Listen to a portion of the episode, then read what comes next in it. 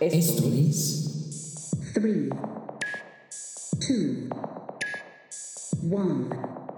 La voz moderna. La voz moderna. Bienvenidos una vez más a este podcast. Eh, en esta ocasión estrenando, estrenando nueva sección. Estamos listos para, para empezar esto que, que le vamos a llamar Sembramos Dudas con mi compañero e invitado de todos estos podcasts, Scotty Parks.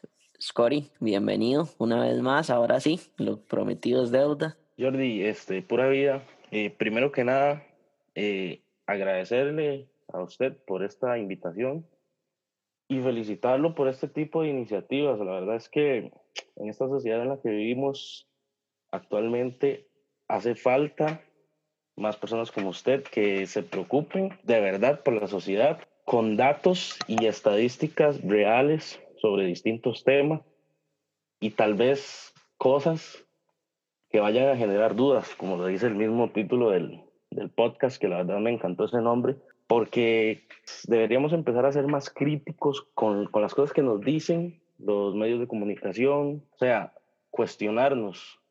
Está bien si quieres creer en algo, o sea, cualquier persona puede creer en lo que quiera, pero cuestionémonos esa creencia, de dónde viene, para dónde va, cuál es su fin verdadero y no solo lo que nos dicen los medios de comunicación. Eso sería, eso sería la apertura a este tema, Jordi. Quiero que usted nos diga qué es lo que vamos a hablar hoy. No, totalmente. Y, y a todos, bueno, vamos a agradecidos por, por antes de empezar, agradecerles. La verdad es que con la sección pasada llegamos a más de 200 reproducciones, eh, tanto nacional como extranjero.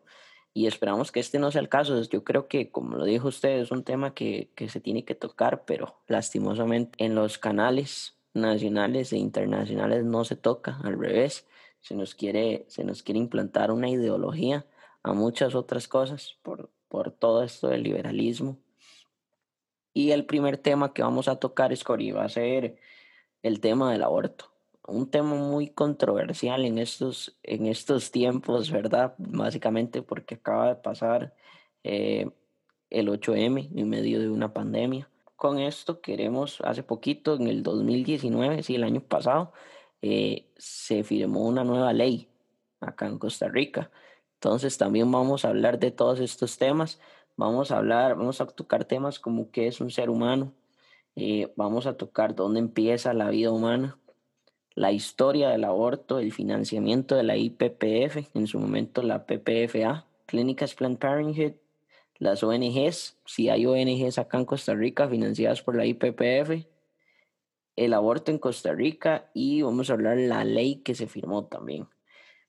Ok, con todo esto, bueno, vamos a empezar, Scotty, básicamente y con una pinceladita, porque cada uno de nosotros tiene que tener muy claro qué es un ser humano y qué es un embrión.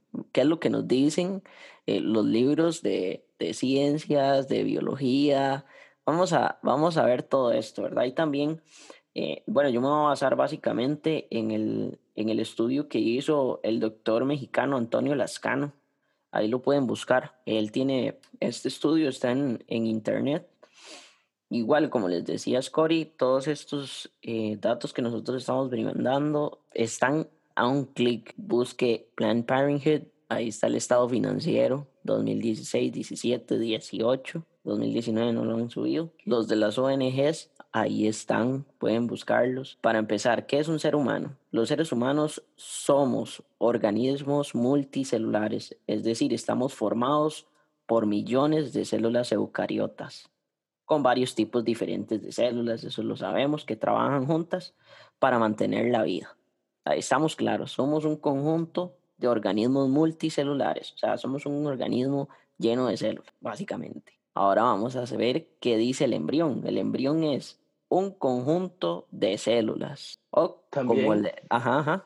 Jordi, este, para, bueno, yo sé que tal vez en algún momento vas a llegar a este punto, pero este, en algunos, bueno, de estos sectores que están a favor del aborto y toda esta cuestión, dicen que el embrión lo califican como un tumor. Esto es totalmente falso. Eh, la definición de tumor es un crecimiento descontrolado de células en, el caso del embrión no es así, porque es un proceso natural que, que va desde el principio, cuando eh, es embrión y pasa a ser feto, desde ese momento ya es un ser humano. Porque el embrión desde el inicio crece dirigido por el ADN. De esa forma genera distintos organizadores celulares y moléculas químicas que dan lugar al desarrollo del nuevo individuo. Y, exactamente, y es donde quería llegar. Imagínense que los, que los superprogres le llaman masa de células. Y en ese mismo estudio nos indica el por qué no se le debe llamar un conjunto de células, sino que tienen que aceptar que, que hay vida. O sea, desde el embrión hay vida. No, no significa que hay que esperar eh, las 12 semanas para saber. Entonces, yo aquí es donde me pregunto, y era lo que seguía, que dónde empieza la vida del ser humano es donde yo me pregunto, ok, hasta el mes 12, como dicen ellos, o la semana 9, no sé. Porque algunos dicen, no, mira, semana 9, antes de la semana 9. Sí, ni ellos mismos se ponen y, de acuerdo. Y otros dicen, no, mira, semana 12, exactamente. Ni ellos saben. Entonces, el detalle es, ok, semana 1, 2, 3, 4, 5, 6, 7, no sabemos qué es. Hasta semana 9 sabemos si es un ser humano o si es una vaca. No, eh, o sea, es que no existe una, una fase de prehumanidad. O sea, Exactamente, o sea. de- vamos a dar una definición más clara. Desde el momento de la concepción se tiene una carga genética y, una, y un ADN distintos desde la madre y el padre, únicos e irrepetibles. O sea, hay una persona que antes no existía y ahora existe. O sea, no hay otra persona igual a esa, no hay una carga genética y idéntica a esa, no hay una carga genética igual a esa, porque es única y repetible. Desde ese momento, desde la concepción, ya hay una, buena, hay una nueva vida humana. Algo que en esencia se está desarrollando para ser. No puede ser otra cosa que eso mismo, desde la filosofía y la ciencia. eh, así, así es. Correcto. No, ya, ya, ya hay bastantes estudios como para que me digan que a partir de la semana 9, a partir de la semana 12 hay vida. ¿Qué dice la teoría de la evolución? Los seres vivos no aparecen de la nada, ni porque sí, sino que tienen un origen y que van cambiando poco a poco. Es decir, tiene que estar claro esto, la vida empieza desde la concepción, lo que usted nos decía. Si se nos está diciendo en la teoría de la evolución que los seres vivos no aparecen de la nada y se va formando poco a poco, es decir, hasta la semana 12, lo que les decía, nos vamos a dar cuenta si es un ser humano o una vaca. Por eso es que antes de esta semana, como no sabemos qué es, podemos matar el feto, podemos matar el embrión. ¿Por qué? Porque en todas estas clínicas, y ya lo vamos a ver, lo primero que les enseñan a las personas que trabajan en esas clínicas es no humanizar al feto. Cierto, cierto. También, bueno, es fácil darse cuenta desde el idioma, por ejemplo. Desde la semana 1 ya nosotros podemos saber si es, es, eh, si es hombre o mujer. Correcto. Entonces, por ejemplo, vamos desde el punto de vista del inglés. Ya, ya, este, desde el momento de, desde la semana 1, ya se le llama como él o ella, she o he. No se le dice it como si fuera una cosa. O sea, ya desde el momento, desde el, desde el momento, si lo vemos desde el punto del lenguaje, ya se está aceptando porque es científicamente comprobado que es un ser humano. Esta primera parte básicamente es una pincelada porque pueden buscar, hay muchos estudios. Ajá. Es que esto además no debería ser un tema de debate, Jordi, porque, o sea, es algo, es algo fundamental, elemental, básico de biología eh, de la escuela, donde, Sí. donde, donde ya sabemos que, que el ser humano no viene de la nada y que, que- Correcto. que existe una vida desde, desde la concepción. Entonces, esto no debería ser un tema, ni siquiera debería entrar en debate, digamos. Totalmente, totalmente. Desde de ahí, desde ahí, digamos, la gente que está a favor de este tipo de prácticas ya sale perdiendo. Yo ahí es donde quiero recalcar porque básicamente está a la mano, pero ¿por qué vemos tantas personas a favor de matar un feto, de matar el embrión? O sea, si es algo tan lógico, es algo que se nos enseña desde la escuela básicamente, porque hay tantas personas a favor. O sea, ¿en qué momento se han desinformado tanto? Y es ahí donde vamos a ir llegando. ¿Cuánta plata hay también? Que de eso más adelante lo vamos a hablar. ¿Cuánta plata hay destinada para estas campañas. Sí, esto es un negocio, esto es un negocio redondo, Jordi, Correcto. este, y también hay que preguntarse cómo es que caen estos temas a, a coalición, digamos, por decirlo así. Ujú, Esto viene en, en América Latina, es que llegó hasta ahorita, de un tiempo para acá, digámoslo como desde el 2015 tal vez, que ya se empezó, que empezaron a tomar más fuerza este tipo de grupos. Y esto se genera como un cierto tipo de pasos que lo van este, planeando desde más atrás. Por ejemplo, siempre empieza eh, con los medios masivos hablando sobre el tema. Entonces ahí ya le, por poco a poco ya le van entrando a la gente. Empiezan a, empiezan a generarse cifras, en muchos casos alteradas, más adelante lo vamos a ver. También se empiezan a plantear excepciones en casos muy sensibles, que eso hace que la gente uy, diga, sí, vea, está pasando esto y yo me tengo que, que unir a, este, a esto porque a mí me dicen, estoy viendo las noticias que me dicen esto y yo creo firmemente en lo que me dicen ahí y no investigo. Ese es el principal error. Y también, también for, formar los lobbies, ¿verdad? Que eso es fundamental para traer a la gente a este tipo de cosas. Claro, este, unite a nosotros porque nosotros somos así, este, somos lo que está de moda, etcétera. Entonces mucha gente se va por ese lado sin antes investigar eh, de dónde vienen todas estas cosas, ¿verdad? O sea, como me uno a ellos porque las cosas que hacen son chivas y, y no veo las consecuencias más allá de lo, que, de lo que yo estoy apoyando, porque, o sea, si vas a apoyar a algo, debes conocer qué es lo que ese algo quiere o cuál es el fin, etcétera. Ahí es donde vamos a, a ir llegando poco a poco, vamos a ir desarrollando estos temas, pero más o menos para que las personas eh, en este podcast no tengan que ir a, a buscar la historia, sino que cuando vayan a buscarla, nada más sea como para mirar, mae, eh, lo que dijo Scott y lo que acaba de decir Jordi, esto está aquí, sí, es, mira, nos no lo habían hablado, no, ¿por qué no lo escuché en CNN? ¿Por qué no lo escuché en Canal 7, que es uno de los canales de acá en Costa Rica más vistos? Eh, entonces ahí es donde vamos a entrar, vamos a entrar un poquito ahora sí, vamos a agarrarnos con la historia, qué dice, en qué momento se levanta. Y Scotty, no sé si usted, me imagino que sí, usted ha escuchado de Margaret Sanger. Sí, sí, sí, sí. Ok, vamos a hablar básicamente la historia del aborto, porque ella fue la creadora de la PPFA, o en sus siglas en inglés, que ya las, ya las dijimos al inicio. Eso fue en 1916 cuando se creó la PPFA. Ahí, eso, imagínense que empezó como una clínica clandestina en Estados Unidos. Ella tenía una de las frases muy marcadas y, si no me equivoco, muchos de ustedes la han escuchado más niños de los capacitados y menos niños de los incapacitados. Esa era su Sí. frase célebre.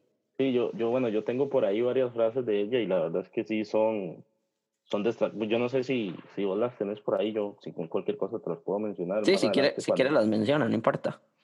Sí, ella este, tiene varias frases ahí bastante polémicas y como les digo, o sea, con solo uno investigar un poquito, tampoco es que tiene que profundizar No. mucho. Todo, todo, todo siempre sale a la luz. Bueno, ella, esta, ella fue la fundadora, como decís, de, este, de esta multinacional pro aborto, la más grande del mundo, como es Planned Parenthood. Correcto. Ella tiene varias frases célebres que ya te voy a mencionar por acá. Estamos hablando que eso es 1916, donde nace todo, para que no, no nos vayamos perdiendo. Ya después de ahí, después de todas estas frases célebres, ahorita vamos a dar un brinco y vamos a ver más personas involucradas en esto. Tiene varias frases, bueno, en una carta que escribió en diciembre de 1939 en un proyecto que ella le llamaba como el Proyecto Negro, decía, no queremos que se corra la voz, queremos eliminar a la población negra. Bueno, Mm. eso ya está. También por ahí dice que la eliminación eventual y la expiración de las vidas defectuosas, lo que usted decía, ¿verdad? Más o menos, lo que nos acaba Más de decir sobre los correcto. capacitados y los Y incapacitados. los incapacitados. Dice que ella pensaba que el mayor pecado del mundo era traer niños al mundo que tienen enfermedades. O sea, ella no quería a nadie como, no sé, gente con síndrome de Down, etcétera. Solo Correcto. quería... Era, No, era un, Y, y, era un y que, tipo como de pensamiento nazi, o sea. eh, exactamente, o sea, hay que quede claro, no es algo que nosotros estamos inventando, está ahí. O sea, lo, las palabras de ella están ahí. No, y tal vez, como te digo, tal vez hay muchos seguidores de este tipo de grupos feministas, etcétera, y tal vez es, es difícil a veces no, no llegar a combinar los temas porque es que todo es lo mismo. O sea, Correcto. todo es lo mismo con diferente nombre, pero todo al final termina siendo lo mismo. Eh, bueno, otra de las frases de ella, en un artículo publicado en 1921 que se llamaba El valor eugenésico, eh, en una propaganda de control natal, decía que la eugenesia es la, vida, es la vía más adecuada y completa para la solución de los problemas raciales, políticos y sociales. Básicamente quería matar a todo aquel que no tuviera una posición privilegiada. Correcto, y aquí es donde voy a, y quiero dar el salto a 1952 donde en vez, donde recordemos que se creó como la PPFA, ¿verdad? Después de la PPFA, en 1952 pasa a ser la IPPF, que es la International Planned Parenthood Federation. Ok, cuando pasa a ser la IPPF, gracias al dinero que aportó, escuchen, John D. Rockefeller III. Ok, estamos hablando de una de las familias más adineradas a nivel mundial, Rockefeller.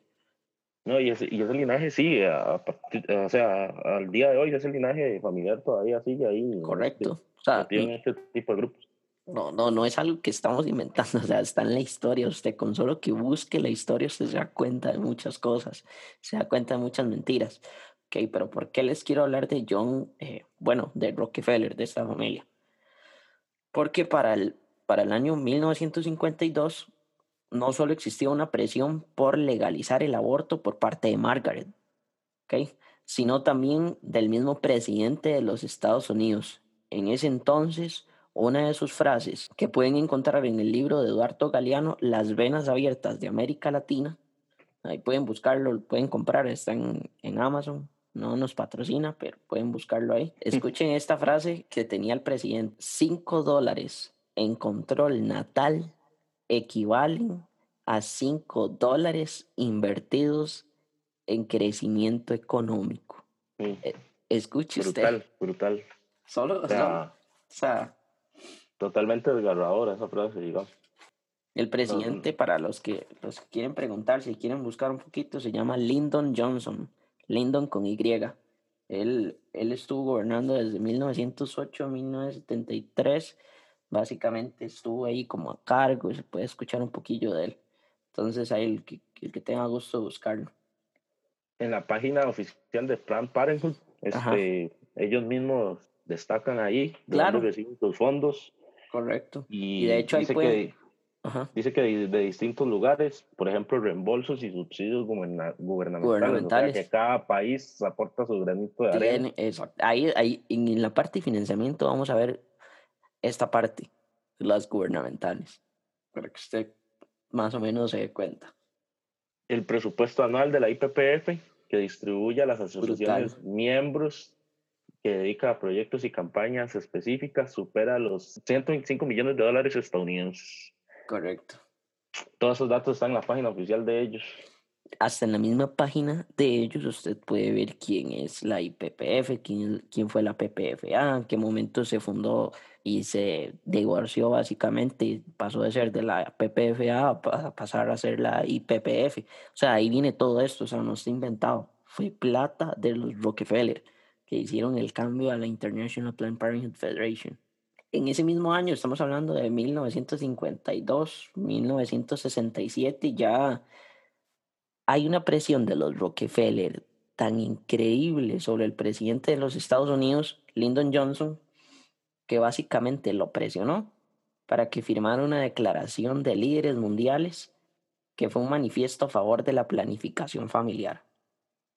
O sea, y, y ahí van a encontrar un montón de, de presidentes, bueno, básicamente líderes mundiales que firmaron este acuerdo. Y como, como le decía yo a usted, Jordi, eso, eso fue que hasta ahorita llegó acá, a oídos nuestros, a, América Latina, pues, o sea, esto viene desde muy, muy, muy atrás y, y nadie se da cuenta. O sea, nadie se da cuenta de que esto estaba pasando, porque simplemente porque la gente nos informa. Pero esto ya venía desde muy atrás y fue que hasta ahorita llegó aquí como, como un cuento revolucionario, un cuento de edad revolucionario donde derechos, derechos reproductivos y ese tipo de cosas. O sea, ¿cómo me vas a hablar de derechos reproductivos en una práctica donde sale una persona viva y otra muerta? O sea, no tiene sentido. Esa parte me gustó. ¿Puedes repetirlo una vez más?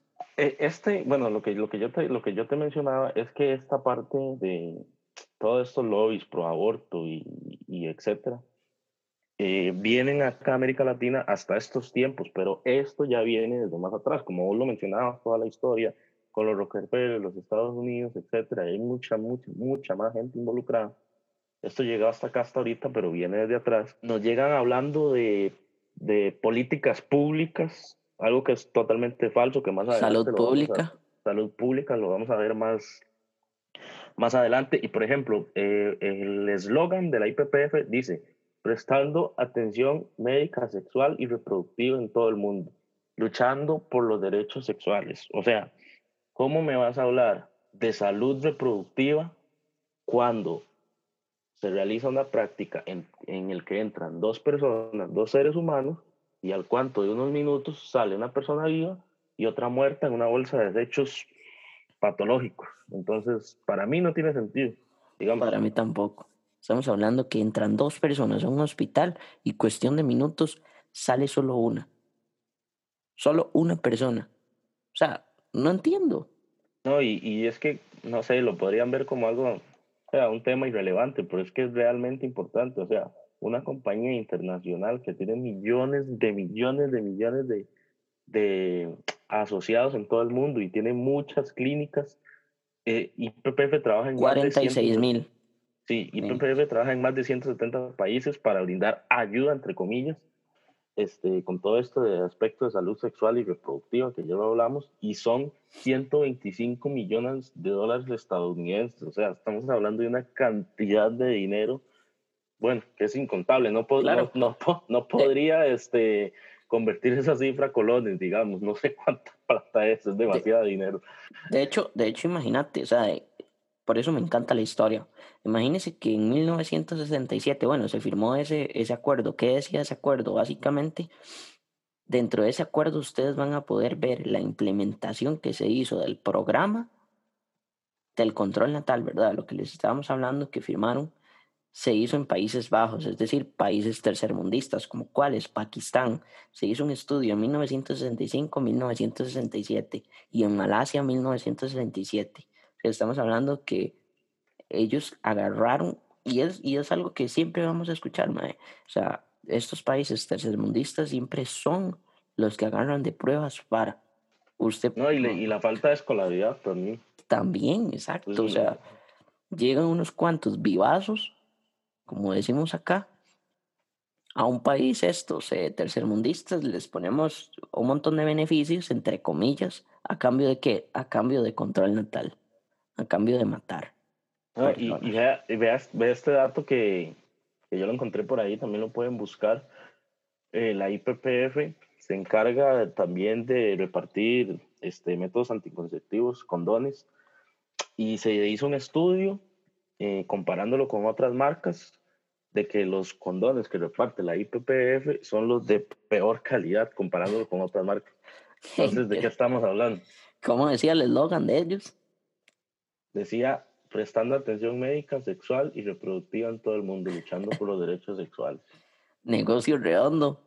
O Negocio sea, redondo. si, si, si vas a luchar por los derechos sexuales, atención médica y reproductiva, ¿cómo vas a dar unos condones de tan mala calidad? Los peores en el mundo, según el estudio, comparándolo con otras marcas. O Ahora, sea, ah, ¿a qué, a qué es lo que quieres llegar? Sí, no, y como, como, como te decía, por ejemplo, yo no, te, yo no voy a promocionar algo que, que va a ser bueno para vos y, y a la hora de vendértelo va a ser de mala calidad, no tiene sentido. O sea, ¿hasta dónde, hasta dónde queremos llegar? O sea, a mí lo que me dice, ok, doy condones de mala calidad, este, eh, mi producto falla y entonces así, ahora Pero sí tenés que venir. clínicas a abortar. ¿sí? ok, ese es el negocio redondo que ellos tienen. Y, No, y esa, y esa es la solución que te van a dar, como si Ok. eso fuera una cura, una enfermedad. Es exactamente como eh, tratan el, el embrión, tratan al feto como si fuese una enfermedad, ya lo digo. No, y, y el mismo embarazo. O sea, Sí. Pon- poner, el- poner el aborto como una necesidad de salud pública es poner el embarazo como una, como una enfermedad. O Como sea, una enfermedad. embarazada, tienes que curarte esta enfermedad por medio del aborto. O sea, Correcto. ¿cómo? Correcto. De hecho, de hecho, ahora que nos decía el montón de plata que no sabían ni pasar los colones, ¿verdad? El montón de plata que era. En el año 1967, imagínense que pasó pasaron a crear un fondo de las Naciones Unidas, ojo, para actividades en población por sus siglas en inglés, la UNFPA. Puede buscarlo, o sea, puede entrar ahí a Google y buscar qué es la UNFPA. Y ojo, más un año más adelante, en 1968, el señor Robert McNamara asume la presidencia del Banco Mundial. Y ojo, vamos a seguir con, con las palabras, con las palabras, las frasecitas célebres, ¿verdad? De todos estos eh, líderes. Dice, el, el rápido crecimiento demográfico es una de las mayores barreras que obstaculizan el crecimiento económico y bienestar social de nuestros Estados miembros. Eso, lo puede, eso está citado en el libro de escala de Jorge, en la página 1415. o sea, como le digo, todo, todo el que no tenga una posición privilegiada de... Vamos a lo mismo, exactamente, todas estas personas tienen básicamente las mismas frases, bajo otras palabras. Es todo. También este, es importante resaltar la noticia que surgió este año, de hecho, este, que un periodista demandó a Plan Parenthood, a esta, a esta internacional de la que estamos hablando, porque, bueno, él se dio a la, a la tarea, junto con otras personas que le ayudaron, en infiltrarse en la compañía y bueno, un proceso que me imagino que fue un poco largo, tampoco fue de la noche a la mañana. No, pero es muy trabajado. Sí, sí, muy, muy, muy trabajado. Este, donde aparecieron unos videos donde Parenthood eh, admitió que son, que son realmente verdaderos en el juicio que se hizo.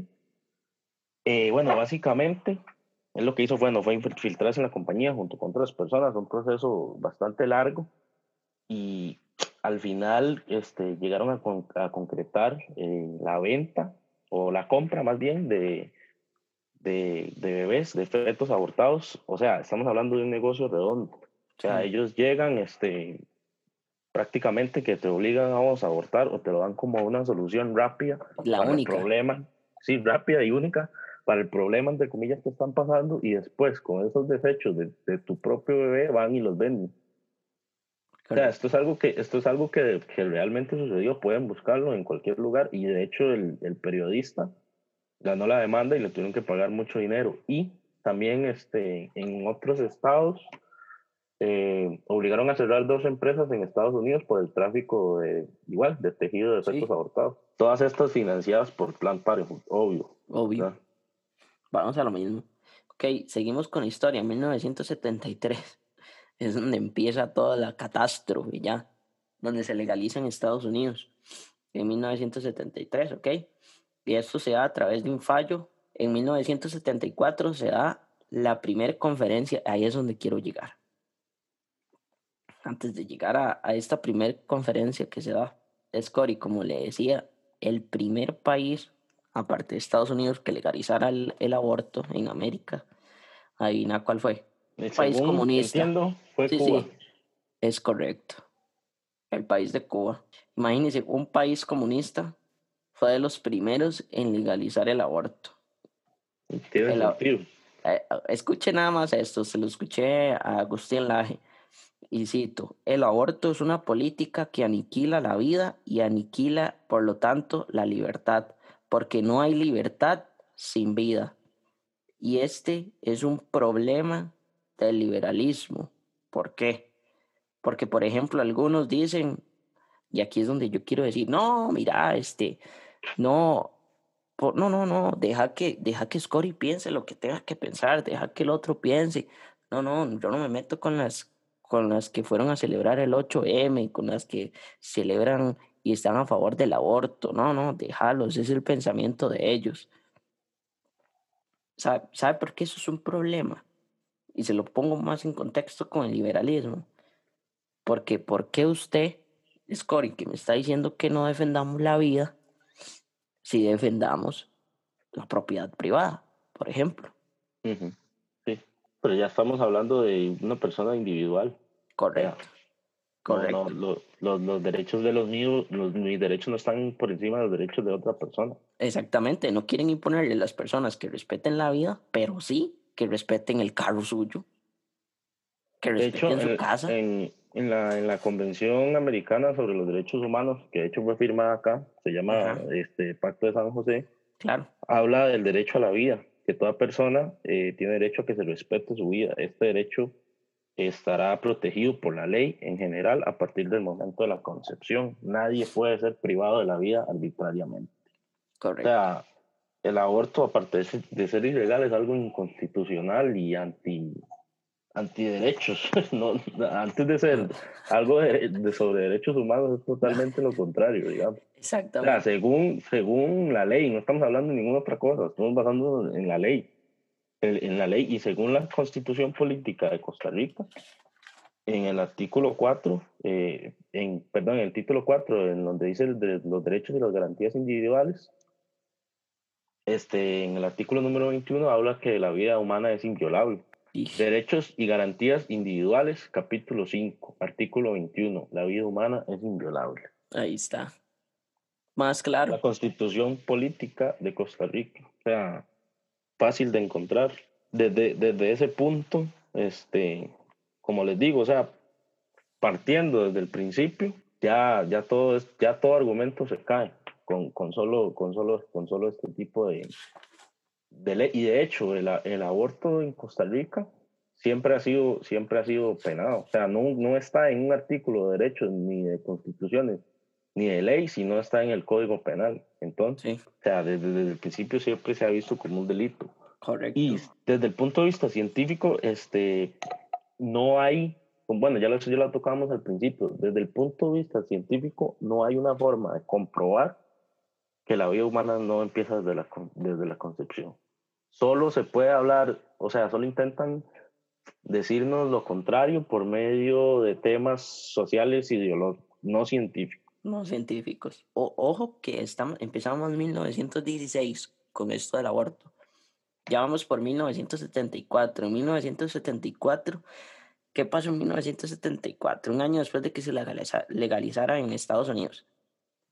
Se da la primera conferencia internacional, adivinen por quién, por la ONU, sobre población y desarrollo, es decir, control natal. 1974. ¿Adivinen qué pasó en 1974 en esa misma conferencia? Para que ustedes vean.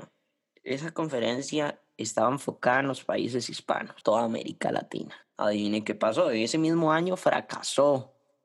Fracasó esta agenda. esta agenda que les estoy hablando de control natal fracasó.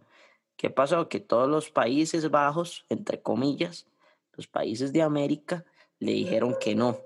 O sea, que eso no iba a pasar. De, cual, de ninguna manera iban a aceptar una agenda de este tipo. En 1975, se, se- escuchen lo que se legalizó en Estados Unidos.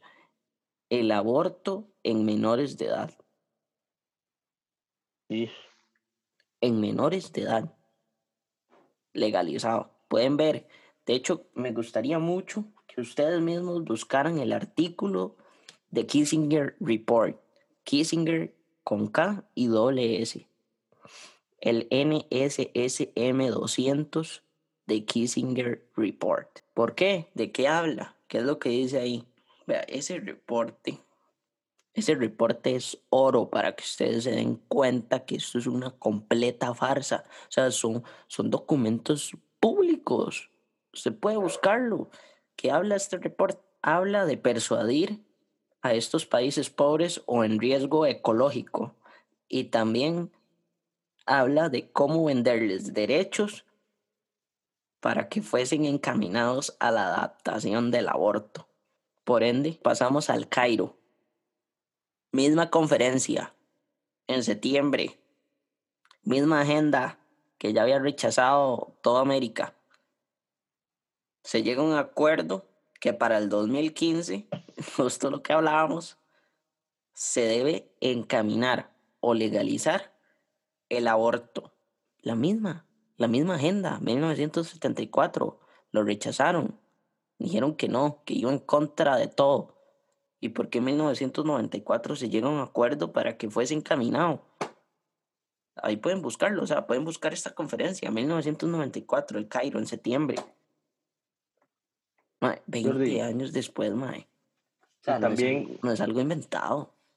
también es importante, bueno, lo que hablando ya en temas eh, referentes más a, a, lo que es el país, este, bueno, acá el movimiento llegó hace, tal vez hace un, unos tres años. En Costa Rica, ¿verdad? Sí, en Costa Rica. Eh, bueno, esta gente que promueve el aborto legal, seguro y gratuito, que legal nunca va a ser legal matar a otra persona. Seguro. Seguro, nunca va a ser seguro ni aunque introducir esté... un, un bisturí en, en la vagina de, de, otra persona, de una mujer, nunca va a ser seguro eso.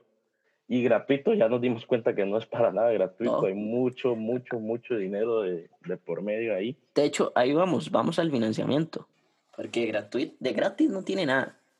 Sí, aquí en las estadísticas en Costa Rica, con el fin de verificar el número de abortos inducidos que brinda el movimiento, que fue una, una fuente que la verdad no es muy fiable, que dice que las, las, la estimación de abortos inducidos en Costa Rica en 2017 fue una investigación realizada por Cristian Gómez de la Asociación Demográfica Costarricense. Oh, que ya, ahí vamos a hablar de esa. ya vamos a hablar de Es una ONG, ¿verdad?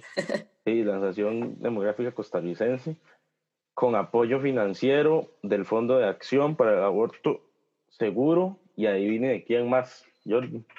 De la Planned Parenthood. Ya lo dijo. Según las conclusiones que arroja el estudio, la metodología utilizada para realizar la investigación tiene la limitante de que las mujeres no están dispuestas a reportar su exposición a procedimientos abortivos. Obvio, porque es algo ilegal. Es algo ilegal. por la cual la estimación tiene su sustento en percepciones de un grupo de personas profesionales eh, de gineco-obstétrica, me- medicina general, enfermería obstétrica, que trabajan diariamente en la atención clínica. O sea, es un dato inventado prácticamente. Sí. Es lo Porque que, se, ha- lo que han se, hecho. habla de, se habla de 800 mil abortos en Costa Rica, cuando el dato, o sea, no, no se puede sacar un dato.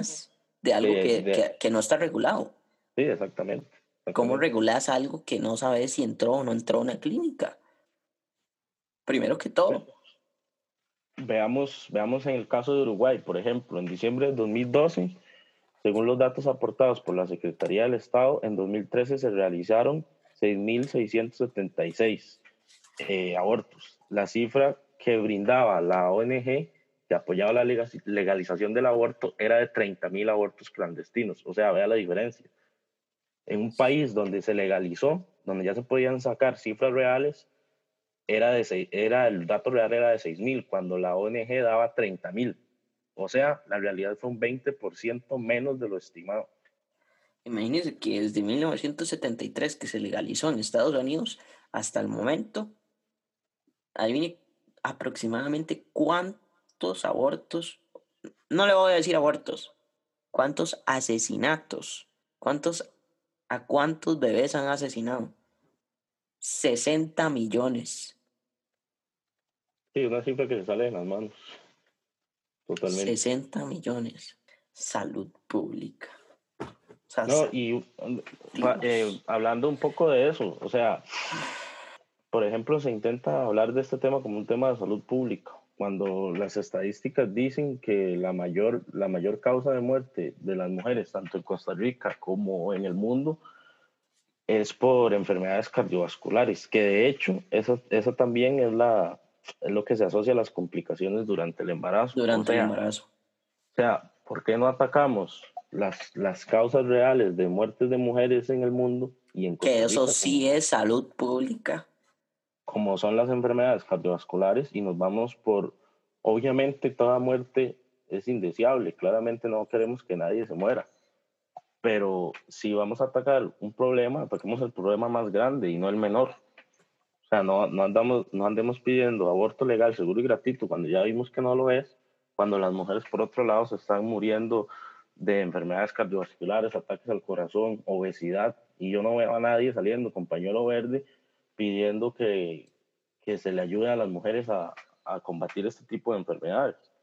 No, no, veo a, no veo a la Caja Costarricense del Seguro Social promoviendo prácticas o, o promoviendo ayudas para este tipo de mujeres que están en esta situación. Entonces, no sé quién está más del lado de las mujeres, no sé si de verdad las están ayudando porque están dejando por otro lado que se mueran este, con, con este tipo de cosas que son las más altas a nivel mundial en Costa Rica, y por otro lado exigiendo derechos los cuales no le corresponden sobre la vida de otra persona. Correcto.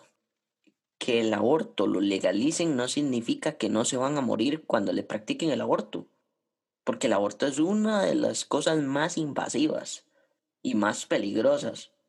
Como te decía, nunca va a ser seguro que inserten un bisturí en, dentro del cuerpo de otra persona. O sea, eso, puede, eso puede generar una hemorragia interna, que está, de hecho, está comprobado que, que ha sucedido en muchas ocasiones. Sí. Y es algo que pasa. Ahí, ahí ya entrando un poquito en, financiamiento, eh, quiero, quiero decirle a todos nuestros oyentes que eh, este tema no lo vamos a desarrollar eh, en una sola sesión, vamos a desarrollarlo en dos sesiones por, por temas de, de información para que ustedes les quede más. exactamente, y lo que les vamos a dar, y básicamente, con toda la información que nosotros obtuvimos, es una pincelada, o sea, es un, es un recap, como dicen, es un resumen pequeñito de, de, de toda esa investigación que nosotros hicimos, porque básicamente estuvimos fuera del aire un mes completo, si no me equivoco, e investigando este y de varios temas que también ahí quiero que, que escuchen con nosotros y analice un poquito lo que usted está hoy apoyando. No es un tema, no es un tema de derechos, porque lo podemos ver en el de Kissinger Report, vendámosles derechos. Eso es lo que están haciendo. Sí, eh, otra de las, otro de los, de los argumentos eh, proabortistas es que dicen que el feto eh, no es independiente porque depende de la madre. En realidad el feto depende de la madre tanto sea el medio materno, o sea, no depende de la mujer puntualmente, puesto que su independencia se debe a que se metaboliza, o sea, crece dirigido por su propio genoma, no por el materno. En la actualidad, obviamente no es posible crear úteros artificiales que puedan soportar la gestación entera, porque no se conocen con exactitud todos los factores que intervienen, no se conocen con, exactitud todos esos factores que intervienen, pero eso no quiere decir que en el futuro no, no sea posible. O sea, ¿a qué, ¿a qué quiero llegar con esto? Dale. el, feto, el feto no depende estrictamente de la mujer como tal, sino que depende de, o sea, la mujer es como un medio puntualmente, o sea, es como, para ver si, para ver si me explico mejor porque es un poco complicado, es un poco complicado esta, esto que te quería decir. Voy de nuevo, el feto depende de la madre, tanto sea el medio materno, o sea, no de la madre como tal, o sea, es, eso, él, él ya tiene un proceso natural en el donde está ahí metido y, por obvias razones no puede salir de ahí, pero no es como que dependa en sí de la madre, sino del medio en el que él se, en el que él se desarrolla. ¿Sí me voy a entender? Sí, sí, sí, ahí sí.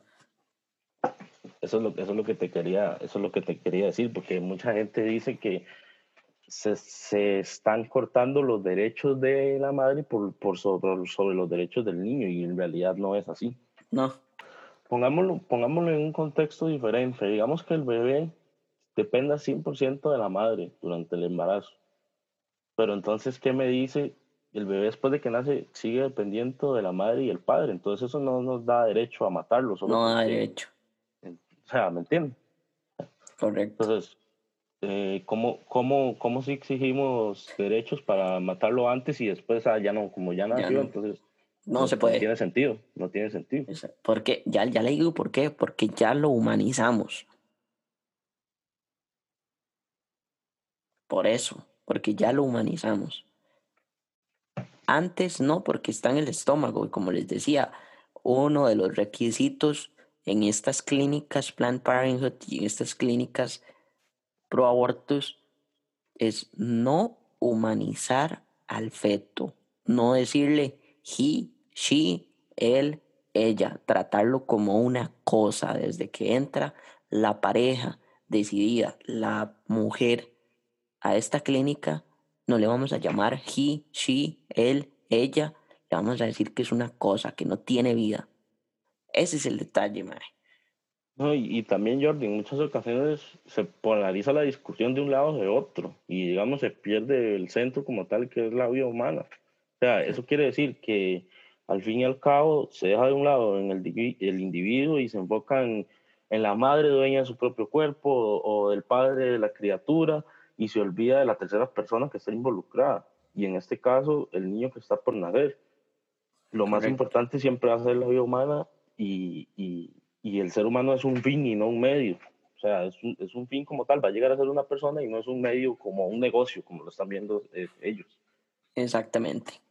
Sí, Scotty, y, ahí como para, para ir, para ir terminando esta primera, eh, este primera sección de, o este primer episodio de, de, Sembramos Dudas, para ir finalizando con el tema de- del aborto, la primera parte, vamos a, a darles un poquito del, del, del financiamiento para que ustedes sepan, ahí Scotty lo decía, la IPPF, pueden revisar sus reportes, nada más pongan reportes de la IPPF, Planned Parenthood, pueden ponerlo, o sea, eh, eso está, es, es documentación pública.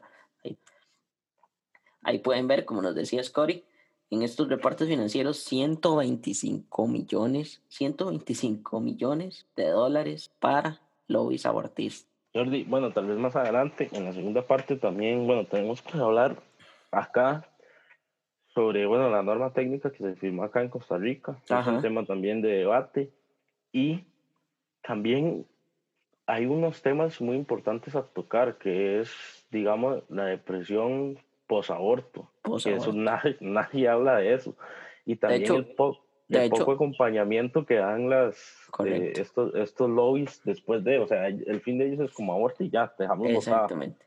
Po- aborto y ya, y después no te acompañamos, te enseñamos cómo hacerlo y todo, ni siquiera te mencionamos los riesgos, porque dicen que es seguro cuando no lo es, no te mencionamos los riesgos, te, te, te incentivan a abortar en casa con pastillas, algo totalmente, bueno, que ni, ni- ni- impensable, Correcto. y, y también, digamos, no hay, como te decía, no hay, no hay acompañamiento alguno este, a- hacia la persona porque es, está 100% comprobado. Y de hecho por ahí anda una estadística que la voy a conseguir para, el, para bueno, cuando grabemos la segunda parte. Hubo, un, un estudio que se hizo en un país a una cierta cantidad de personas que, que hicieron esta práctica, entonces sacó un porcentaje de cuáles estaban arrepentidas de haberlo hecho, cuáles, eh, cuáles quedaron satisfechas con el resultado, eh, todo, todo el tema este de la, del trauma pos, posaborto, Posaborto. Y, el, y el poco acompañamiento de los lobbies que dicen apoyar a las mujeres, en este caso que es prácticamente nulo, o sea, no, no existe. Como te decía, es que es, es un poco complicado tal vez no combinar los temas porque al fin y al cabo todo, No, todo- termina todo siendo va de lo la mano. mismo. Sí, Todo va de la mano, totalmente. Ok, ahí como para, para ir terminando, eso lo vamos a tocar, lo que decías en, en- en el siguiente episodio. 2016, imagínense cuántas, con cuántas clínicas, ya, ya lo dijimos, pero Planned Parenthood cuenta con más de 46 mil clínicas abortivas a nivel mundial. A nivel mundial. Ok, lo que, lo que nosotros les queríamos decir, que no es gratis. O sea, no es gratis ni seguro. No, no, no. ¿Por qué? Porque vean cuánto cobra Planned Parenthood, las clínicas estas de la PP. Dentro de los primeros tres meses se cobra un aproximado de 1.500 dólares. Pero esto la persona que entra a la clínica no lo paga. ¿Querés abortar? Puedes ir, es gratis, te dicen. Pero eso no es gratis. ¿Por qué? Porque arriba en los reportes financieros vimos que invirtieron X cantidad de millones de dólares para lobbies abortistas. Dentro de eso están obviamente, ¿verdad? De, entre cada país hay cierta cantidad de plata que se está destinando para. Legalizar el aborto. Entonces, ¿por qué no es gratis? Porque esta plata, si bien es cierto, no lo paga la persona que se hace el aborto, pero sí lo paga el gobierno. ¿Por qué? Porque llega un momento donde se legaliza el aborto en el país, hay tanta demanda, va a haber tanta demanda y tan poco profesional por el tiempo, obviamente, por las citas y todo esto, que tienen que contratar una clínica y adivine cuál Privada. es la única clínica privada que puede dar estos servicios. Planned Parenthood.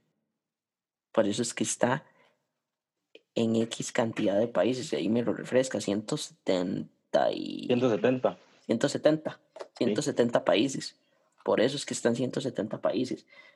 Entonces, los que pagamos ese aborto somos nosotros, por Al impuestos. fin y al cabo, al fin y al cabo. Exactamente. ¿Y por qué es que yo me enojo? Porque yo no estoy a favor del aborto, porque yo no quiero que con mi plata se asesine a un nene, a un bebé. No lo quiero. Por eso es que me gusta hablar de estos temas, por eso es que me gusta ver la historia, porque no es solamente creernos lo que nos dicen. Dígame a dónde, Scott, dígame dónde, en qué, en qué canal vio usted la, la noticia de, de Planned Parenthood, de la demanda. Ninguna, ¿no? Sale ninguno. En la tele. No fue cubierto. Ay, ¿cómo, ¿Cómo te dices feminista y cómo te dices apoyar a las mujeres si, si matas a una niña por nacer? Exactamente. Ese, ahí, ese es el enganche para entrar al feminismo. Ese es el enganche. Por eso es que todo se une. Pero bueno, ahí, eh, Scotty, no sé si queremos darle como un resumen de lo que, de lo que hablamos, así muy rápido, para que no se pierdan y entrar al siguiente eh, episodio. Bueno, yo, Jordi, yo como simple conclusión, O yo algo, quería sí. dar, yo quería dar este, tal vez, dígame si no suena más lógico, este, atacar, este, los verdaderos, los verdaderos problemas que, que tienen las mujeres en este país, este, por ejemplo, estos temas de enfermedades cardiovasculares y también el, el acompañamiento a, por ejemplo, a las, a las víctimas de violación, no se hace nada más que hacer un escándalo a nivel mediático, pero o sea, no se, no se acompaña a la familia, no se acompaña a la persona, este, no, no se, nada más se hace a nivel mediático, este, la violaron, pero ¿qué? No se ataca al violador, porque ahí anda suelto en la calle. O sea, no hay leyes verdaderamente estrictas y duras para que los violadores pasen cadena perpetua en la cárcel, por decir un ejemplo. No se, no se, no se vela por, la, por el soporte con salud mental hacia la mujer que fue violada, violada a la madre y al niño que, que viene en camino, que no tiene la culpa de nada.